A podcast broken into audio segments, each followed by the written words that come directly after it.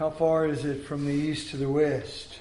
Well, I don't think there really is a measurement, one scarred hand to the other, but I do know this that God says that it is in the sea of forgetfulness. My sins have been cast into the sea of God's forgetfulness. He don't remember them. I wondered one time why he left me with the memories of the life I used to live, and even with the sins that I still commit from day to day now. Uh, I thought that, well, it would be nice, Lord, if you would not only take away my sin, but take away the remembrance of it. And then I found out that that comes in really handy the memory of my sin, remembering who I used to be, and what God saved me out of, what God saved me to be. There's no contrast if I don't have what I used to be with what I'm supposed to be. And uh, so I'm thankful that I still have the memory of that, but I am more thankful that God cast it into the sea of His forgetfulness. I remember it. That He has no idea what I'm talking about when I talk to Him about my sin of the past. Well, if you have your Bibles, let's turn to the Gospel of Luke. And uh, we're going to be looking at chapter 23. What I want to talk to you about this morning is the right side of the cross. Now, I'm not talking about the right side as opposed to the left, but I guess it could be that if you realize that there are three crosses there. And the man in the middle, of course, was our Lord and Savior, Jesus Christ, who gave up heaven, put on flesh, became a man, went to the cross, shed his blood, and died for our sins that we might be justified by his finished work on the cross. And then there's uh, two other crosses, one on the right and one on the left. Uh, so I guess, you know, if the the thief that was hanging on the right side of the cross was the one that got saved, then we would be able to say the right side of the cross. But I'm talking about the right as opposed to the wrong. There are choices to be made about the cross, about the life, the death, the birth, the resurrection, the ascension, all of those things that make up what we call the gospel. And it's more than just the life, the death, the burial, and the resurrection. Of course, God gave up heaven and put on flesh and became a man and lived a 33 year sinless, perfect life. Without that sinless, perfect life, then he would not have been worthy to die for my sins. But uh, it takes sinless perfection for me to get to heaven. And He uh, lived that sinless life for me because I couldn't live it and neither could you. But uh, all of us have sin in us, but we're divided when it comes to sin on us.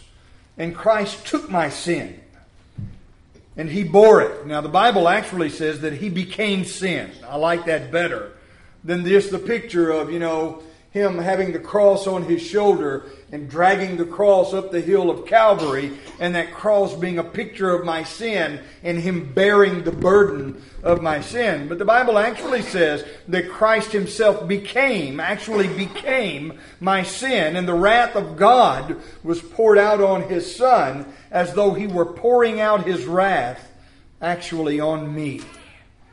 He took my place, and I'm certainly thankful for that. The great question is is your sin on you, or is your sin on Christ?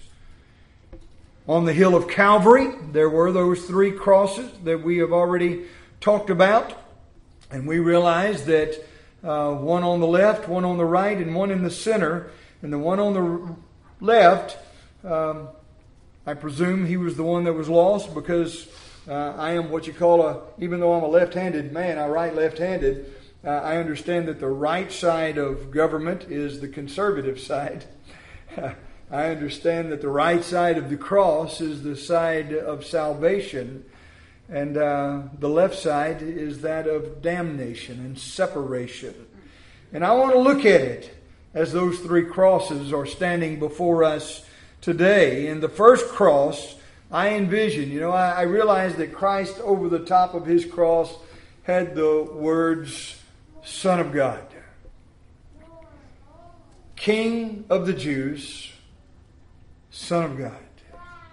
But what about the other two crosses? Were there any words? Were there any inscriptions over those crosses? No. Not in reality, but in my mind, I envision uh, an inscription over all three.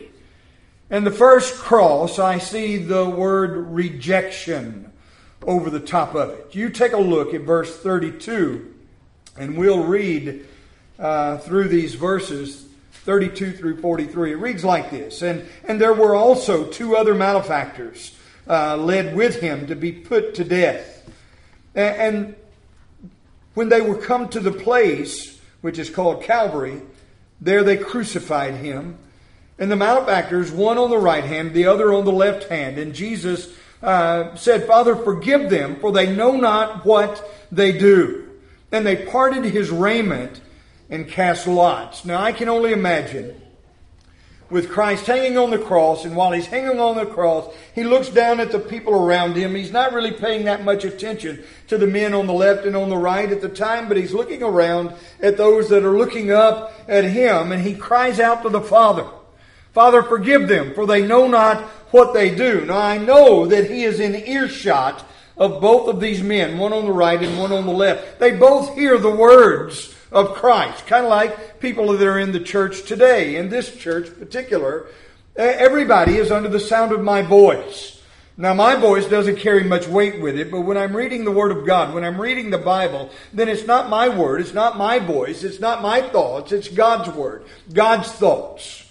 And there be people who hear the Word of God. All of us hear it with our ears, but there are some that will hear it with their heart. He that hath ears to hear, let him hear what the Spirit saith unto the church, is what it says in the book of Revelation when he's speaking to the seven churches of Asia Minor. And when it says, He that hath ears to hear, he's not talking about the ears hanging on the side of your head. He's talking about the spiritual ears of our hearts. One of these men had spiritual ears, and the other one simply had fleshly or worldly ears, but both of them heard the message. Both of them heard what it was that Jesus had said Father, forgive them, for they know not what they do. And they parted his raiment and cast lots. And the people stood beholding, and the rulers also with him derided him, saying, He, he saved others, let him save himself, if he be the Christ, the chosen of God. And the soldiers also mocked him, coming to him and offering him vinegar, and saying, If thou be the King of the Jews, save thyself. And the superscription also was written over him in the letters of Greek and Latin and Hebrew. This is the King of the Jews. so these malefactors on either side of Christ, I don't know, maybe they were tilted in such a way that they could look and see the writings over his over his head. Uh, that, that could have been the very first gospel tract uh, on the top of the cross. That he calls himself the King of the Jews, that he calls himself the Son of God. And one of the malefactors which were hanged with him railed on him, saying, If thou be the Christ, save thyself. But the other answering and uh, rebuked him, saying, Dost thou not fear God, seeing that thou art in the same condemnation? And we indeed justly for we receive the due reward of our deeds. But this man hath done nothing amiss. He hath committed no sin. He's done nothing wrong. And he said unto Jesus, Lord, remember me when thou comest into thy kingdom. And Jesus said unto him, Verily, I say unto thee, today thou shalt be with me in paradise. Now, I've already let the cat out of the bag. Over the first cross, I envision the word rejection. And the reason is because sometimes we we forget that there are actually two thieves hanging there. We always think about the one that received and accepted and, and wound up being forgiven and going to heaven, but it's kind of like the two brothers. Uh, one of them was the prodigal son, the other one was the good son. One took his father's inheritance and went into a wayfaring country and wasted it on riotous living, but the son that stayed behind and that was at home that did his father's bidding, sometimes we forget about him. Sometimes we forget about the man on the cross on the left hand side of the Christ. One thief was saved, it has been said, for the reason that no sinner should despair or feel that he may not have the opportunity. The other was saved, and it was uh, sent, of course, to hell to be damned. And that was for the reason that no one might presume upon the grace and the mercy of God. Certainly, we have the opportunity laid before us this morning. We have the cross standing in our way between heaven and hell. And we've got to walk by it in order to reach Christ and to make it to heaven, or to walk past it and to ignore Him, to reject Him, and wind up in a place called hell. These two men had the same opportunity. They heard the same things and saw the same message. One died, went to heaven. The other died and went to hell. I'm afraid that churches are filled with people that have that same opportunity and the exact same thing is going to happen in those churches. Some will make it to heaven, others will make it to a place called hell. Over the first cross, of course, that word rejection. And I want to say a few things about that man that was hanging on the cross that rejected Christ. He was a man who despised the presence of God. Despised. Boy, I looked that word up you know, to despise something, does that only mean to hate and to loathe? Uh, well, sometimes it means to just count as worthless, that, that it's unneeded. I don't need that when it is something that we need desperately in our lives. It is to despise something that was given to us for our good and for our benefit, and to, yet to look on it with disdain and say, oh no, others may need that crutch. Others may need that in their life, but I'll have not this man to rule over me. I'm 16 ounces of the pound. I'm, I'm a grown man. I can live my life the way that I want to live it. And we become antagonistic towards the world and towards the things around us that try to restrict us and lead us and guide us and direct us that we don't feel like we are in need of in our own lives. I'm sure that this thief heard the words of Jesus' prayer Father, forgive them, for they know not what they do. And I'm sure that in his mind, he's thinking, What in the world is he talking about? Father, forgive him. Who is his father? Is his father down there looking up at him? He has no concept of the heavenly father in heaven that is looking down at his son hanging on the cross and also taking notice of all of those that are mocking, laughing at, scourging, beating, despising in their hearts the gift of God. Of course, the sign over his head uh, hung and said, Jesus of Nazareth, the King of the Jews, instead of submitting to the king, surrendering his life to his lordship, he despised, he hated the presence of God right there in his life. He would not have him to rule over him. Not only did he despise the presence of God, but he despised the person of God. You look at verse 39 again, and it said this, and one of the malefactors which were hanged with him, uh, hanged there, railed on him, saying, If thou be the Christ, save thyself. So he's hearing all of the mockings of the people, and he's hating and despising the presence of God, but he despises the person. Oh, they call him the Son of God. They call him the King of Kings, the Lord of Lords. Well, if you are that, have you ever found yourself questioning God, the person of God, the power of God, the presence of God, the person of God? If you are Christ, I've heard people say that about 9 11. If, if, if, if Christ is real, if God is real, where was He when the people flew the planes into the building? If you're Christ and you see me hanging on this cross and I'm suffering, we all go through trials, tribulations, heartache, suffering, things in our lives. You ever question where God is at? Do you ever question the goodness of God? If, if God were really good, if God were really omnipotent, om, omniscient, I'm knowing, he, he knows my, my heart, He knows my sorrow. He knows what I'm going through. Why doesn't He reach out and help? Why don't you take me down off of this cross that you see me crucified on? Boy, I like what the answer to the man beside him on the other side of cross, uh, uh, Christ said. He says, Man, what is wrong with you? Don't you understand that this man in between us has done nothing wrong, but we are here because of our own sin? Do we not realize that the reason that we go through heartache and trials and troubles and tribulations is not God's fault? As a matter of fact, God told us to begin with, in the day that you eat thereof, you'll surely die. And Adam ate, and when Adam ate and died, you died, I died, we all died. We were all separated from God because of our sinfulness, not in spite, well, it is in spite of his righteousness, but it's not because of his unrighteousness, him not doing what he could or should do. And we wind up actually despising the person of Christ. We despised his present, we despised his person, and this man hanging on the cross despised his power. Verse 39 again, that I read just a minute ago. And one of the malefactors which were hanged railed on him, saying, If thou be the Christ, save thyself and us. Do you not have the power to call 10,000 angels from heaven and to take you down off of that cross? So, certainly,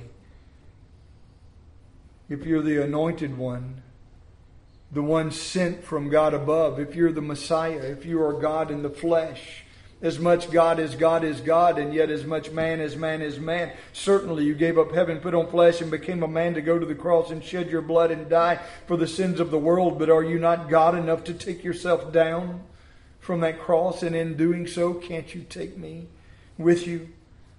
I don't believe Jesus answered him a word. Didn't say a thing to him, just like he didn't speak to the woman of Canaan in the morning message in Sunday school that had a sick daughter. And she says, Oh Lord, Lord, I have a need. Would you come and touch and heal? And he didn't answer her.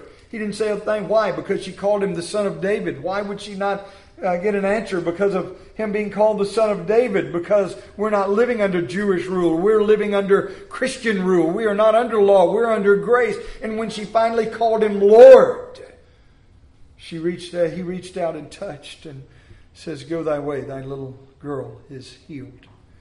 My friend, we've got to realize who he is. That he's not just a Jew hanging on a cross.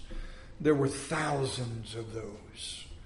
But that he is as much God as God is God, and he was God hanging on the fle- on the cross in the form of human flesh, that he might be able to die for our sins. Well, you see the, the cross on the left, I call it, but you also see the cross on the right. I'm saving the cross in the middle for last. But the cross on the right has the word over it, the inscription over it. Instead of rejection, we see the word reception. We see the man who believed in Christ put his faith and his confidence in not only his name, but in his person, who he was, the Son of God.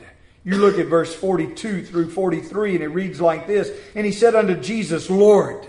You see, the same thing that the Canaanitish woman that called him the son of David and wouldn't get an answer when she finally called out, Lord, have mercy on me. He touched and healed his daughter. When we bend the knee and bow the head to the Lordship of Jesus Christ, it is the Lordship of Christ that changes our destiny from hell to heaven. I want you to know she's not bothering me a bit. it is the Lordship of Jesus Christ that changes our destiny from hell to heaven. And it's only when we bend the knee and bow the head and surrender our lives to the Lordship. He's Lord whether you believe it or not. He's Lord whether you call on His name or not.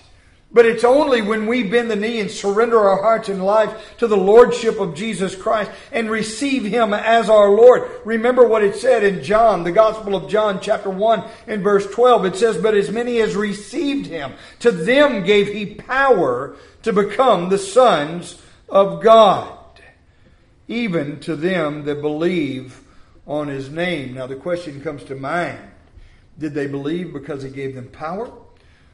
Or did he give them power because they believed? Well, certainly they were dead, spiritually dead. They had no power, spiritual power, to have faith. They couldn't have confidence. They couldn't have trust in Christ until God gave them power. What power? Regeneration, the waking up of the soul from spiritual death to be able to see clearly my need of a Savior and His Lordship over my life.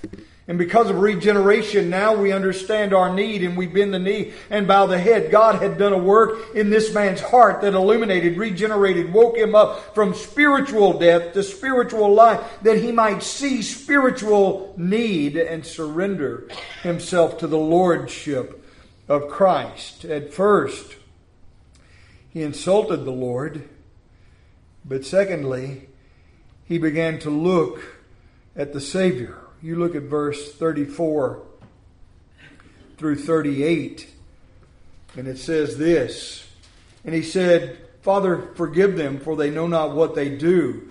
And as they parted his raiment and cast lots, and the people stood beholding, and the rulers also with them derided him, saying, He saved others, let him save himself, and if he be Christ, the chosen of God. And the soldiers also mocked him, coming to him and offering him vinegar and saying, If thou be the king of the Jews, save thyself.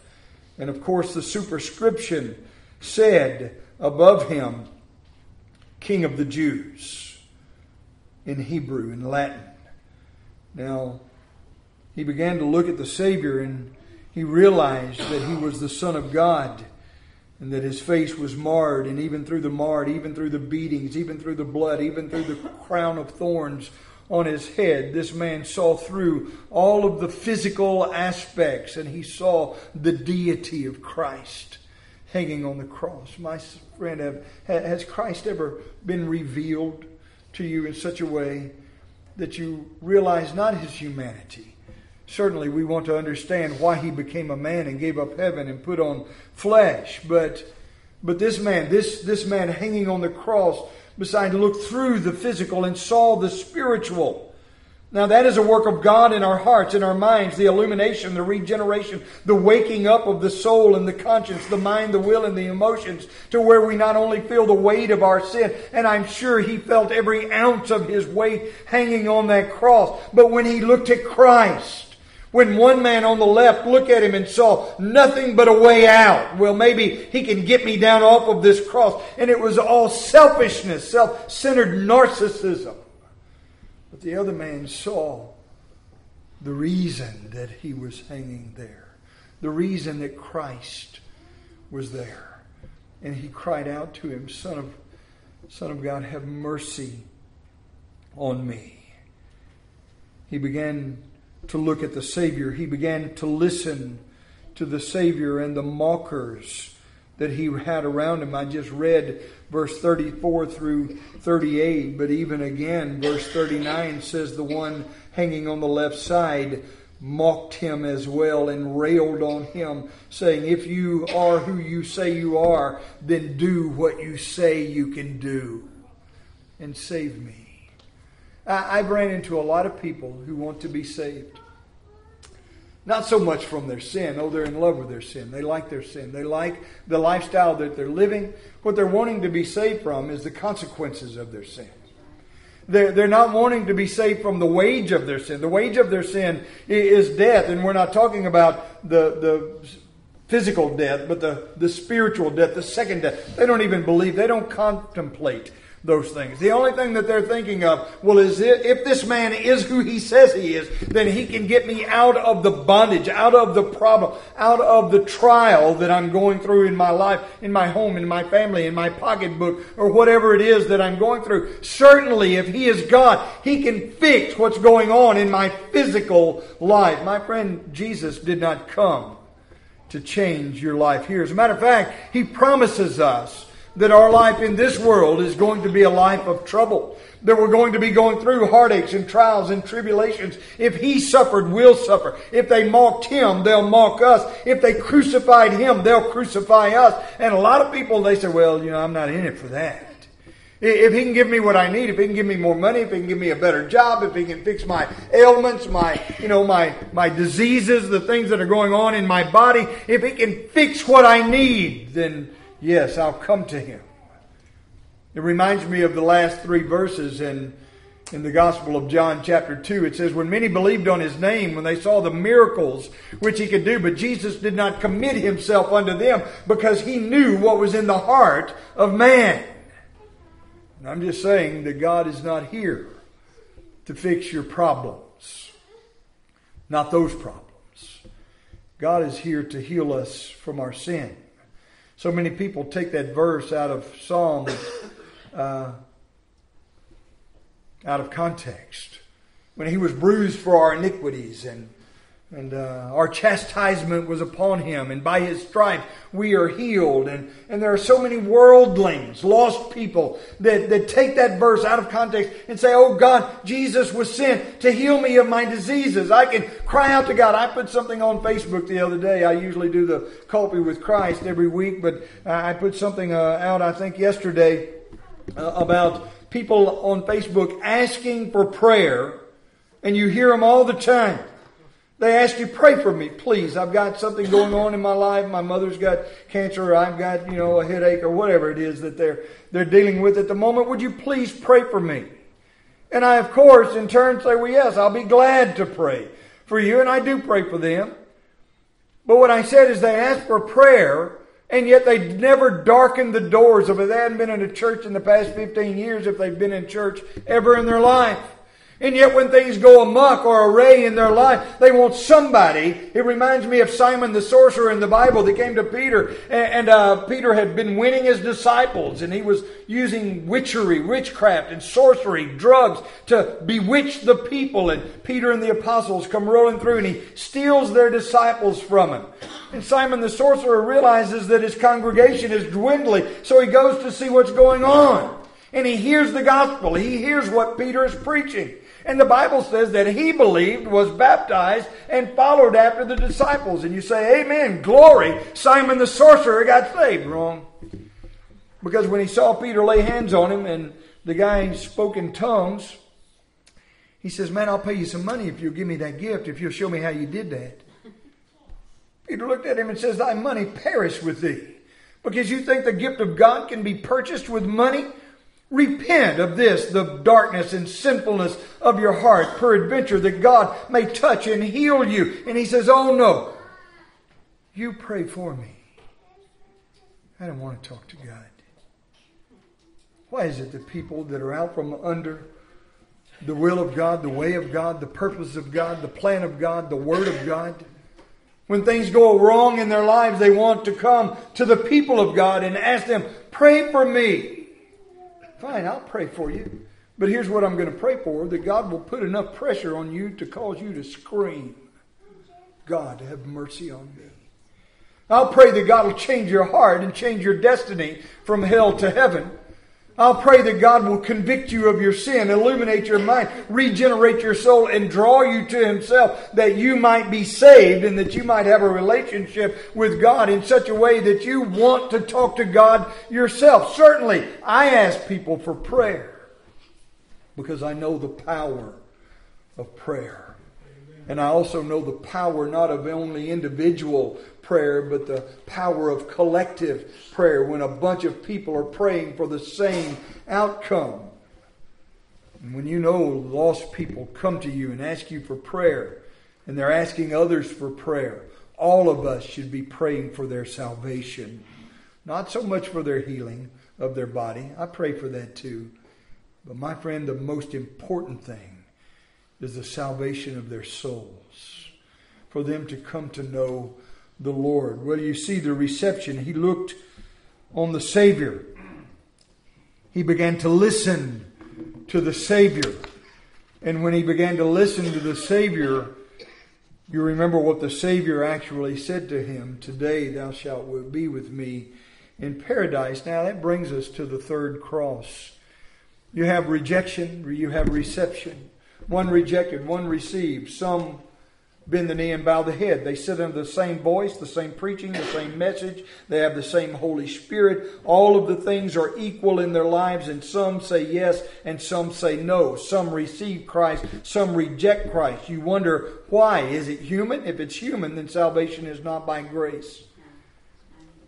If the reason that they reject is because they're or receive is because they're smarter, they're more tender, uh, they're more receptive, then one is better than the other, right? Well, that, that doesn't even sound right. We can't agree with that. I'm just saying that God is the author of salvation. And on the middle cross, what you see over that cross is not just King of the Jews, not some guy, but what you see over the middle cross is redemption redemption. The word redemption. You have rejection, you have reception, you have redemption. And the redeemed, let the redeemed of the earth say so. Have you been redeemed? Do you know what redeemed means? Just that very word certainly means purchased. We were purchased. We were redeemed. I tell this story all the time. When I was a little boy, I grew up on a tobacco plantation. It was a farm, and uh, my dad would load me and my sisters up in the back of the truck every year about this uh, time uh, of you know it's October, and, and we would ride down the old back roads and we'd get out and walk the ditches and we'd find Coke bottles laying in the ditches where people would throw their Coke bottles out and they used to try to hit signs and stuff with them. And we'd pick up a, a cases of, of Coke bottles and we'd take them to Miss Claudine Watt's grocery store out in the country and she'd give us a nickel a piece for those Coke bottles. Now on the bottom of a Coke bottle used to have in raised letter in the glass. It wasn't painted on there. It was literally raised in the glass and it said redeemable around the bottom edge of that Coke bottle. And that word redeemable means that it had value. That if you would pick it up and return it, then it would be purchased by the person that you take it to. God looked down and saw you, and somewhere on your body it said redeemable. And Jesus Christ gave up heaven and put on flesh and became a man and was born the babe of Bethlehem, went to the cross after living a 33 year sinless, perfect life and shed his blood and died. And it was the shedding of the blood that was the purchasing agent to redeem us back from our sins. And I'm telling you that God does not do double jeopardy.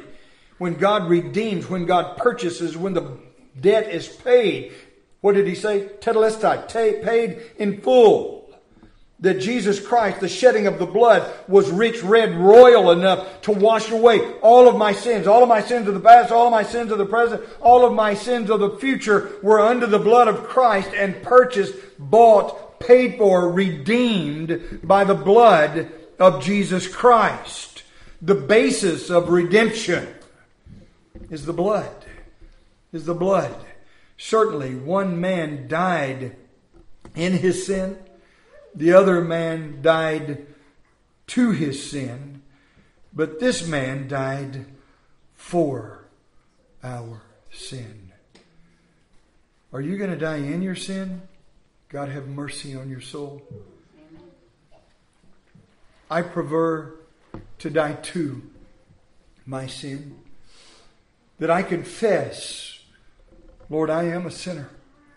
You know who I am. You know what I've done. You gave up heaven, put on flesh, and went to the cross and shed your blood for my sin. I see that, and the only reason I see that is because of the regeneration, the illumination of the Holy Spirit that opens up my heart and my eyes and causes me to see what it is that you did for me when you sent your Son to shed his blood and to die in my stead.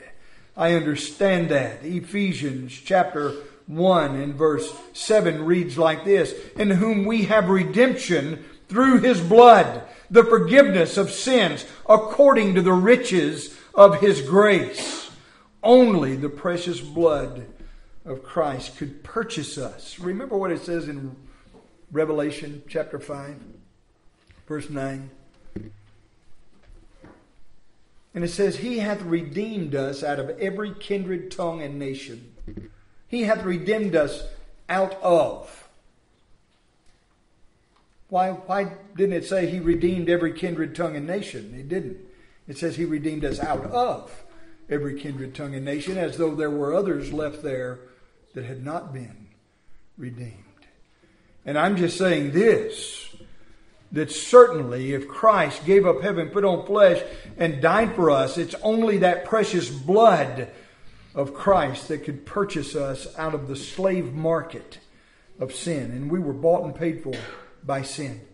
We were on the slave market. We were in chains. We were bound. We were dead. We were separated from God. God comes along, pays the price, purchases us back from the slave block of sin. And in time, illumination and regeneration takes place in our lives. We wake up, we feel the weight of our sin, and we come to Christ. The basis of redemption is through his blood. The blessing of redemption is the forgiveness of sins. We are forgiven of our sins because we have been purchased by the blood. That verse again, where it says, in whom we have redemption through his blood, the forgiveness of sin, it goes on to say, according to the riches of his grace, are you your sins forgiven and blotted out by Jesus Christ. Well, what does all this mean? It's very simple. It's a simple message. I don't think I've preached a simpler message than this in my life rejection, reception, redemption. If you're under the heading of rejection, then you are despising the presence, the person, and the power of Jesus Christ simply by the air that you breathe. Some people think that, well, if my good works outweigh my bad works. No, no, no. Works has zero to do with. For by grace you saved through faith in that not of yourselves, it's a gift of God. It's not according to works, lest any man should boast. So works have no playing in it. We are his workmanship created in Christ Jesus unto good works, which God hath before ordained that we should walk in them. So certainly, certainly, works have a part in my Christian life, but they have no part in my becoming a Christian. It's only by the grace of Jesus Christ. So, over that rejection is simply despising his power, presence, and person. But over the second, redemption is us being made whole by faith and trust in Jesus Christ. We need to check ourselves. Sometimes we check our temperature to find out whether we're sick or not. We put a, a piece of mercury and a piece of glass underneath our tongue, and the body temperature rises the mercury, makes it run up the tube, and it tells us what degree of sickness we have in our bodies. We can find out just how sick we are and whether we are on the right side, and I know I'm looking for the right side or the left side or should I really say the right side or the wrong side of the cross? Have you bent the knee, bowed the head, surrendered your heart and your life to the Lordship of Jesus Christ? Have you received Him as your Savior? You want to you want to receive Him as Savior? Yes, but I don't want Him as King. I don't want Him to rule in my life. Then you can't have Him as Savior. You can't have Him. He will not be yours if all you're looking for is a fire insurance policy. But if you'll surrender every inch, every ounce, every fiber of your being to the Lordship of Jesus Christ, He'll receive you unto Himself and save your soul. In that last verse that we read a while ago, when I read all of them in verse 43, you can know that this can be true to you. Jesus said unto him, Verily I say unto you, today thou shalt be with me in paradise. It's not somewhere in the sky, by and by, apple pie when we die. But it's right now. I'm with Christ. Paul said, For me to live is Christ. He's here with me now. And I'm thankful for that. I know that he also said, Yeah, for me to live is Christ, but to die is gain. I'm even more proud of that. I'm thankful for what salvation means. But it's more than just a ticket to heaven. It is a relationship here and now with Almighty God, walking hand in hand with Him. Today thou shalt be with me in paradise. You remember the paradise that God put Adam and Eve in? I know it was Eden, and there was There was stuff there. There was bad, there was wicked, there was sinful, there was a serpent, there was a tree of the knowledge of good and evil. One thing, I gave you one thing to do. You couldn't even do that. Don't eat of that one tree. My friend, God is still calling us to live in the paradise with Him, to walk with Him, to talk with Him in the cool of the evening to have fellowship with Him, to love Him, for Him to love us in the here and now. It's not just, again, one day in the sky, apple pie, when I die. No, it's now. You can have a relationship with Him, but also if we do die today, where it says that verily, verily, I say unto thee, today thou shalt be with me in paradise. If I die on my way home today, I know where I'm going. There's absolutely no doubt in my mind what Jesus Christ has done in my heart. Well, how can you know, preacher? How can I be that sure? How can I have that kind of confidence? How can I have a no so kind of faith? Well, it's very simple. The Bible is clear. Hereby do we know him. This is how we know him. Hereby do we know that we know him if we keep his commandments. He that saith, I know him, keepeth not his commandments, is a liar and the truth's not in him. It's not saying that you might not know him if you don't keep all of his commandments, because surely I fail at that. I'm still a sinner. But I know that I know him because I'm striving to keep his commandments. I want to, more than anything else in this world, to be faithful to Christ. Let's pray. Father, we love you. We thank you for your love, for your mercy. Thank you for this day and the blessings that you've given us. Thank you for the opportunity God, to be here in your house, the ones who are here, God, because they chose to be, God, the ones who have a desire to be but couldn't be, I pray that you'll bless them with the same rich blessings that you bless us. God, there are those that could be who have no desire.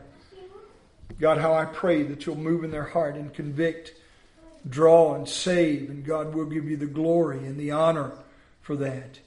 We pray these things in Jesus' name and for his sake. Amen.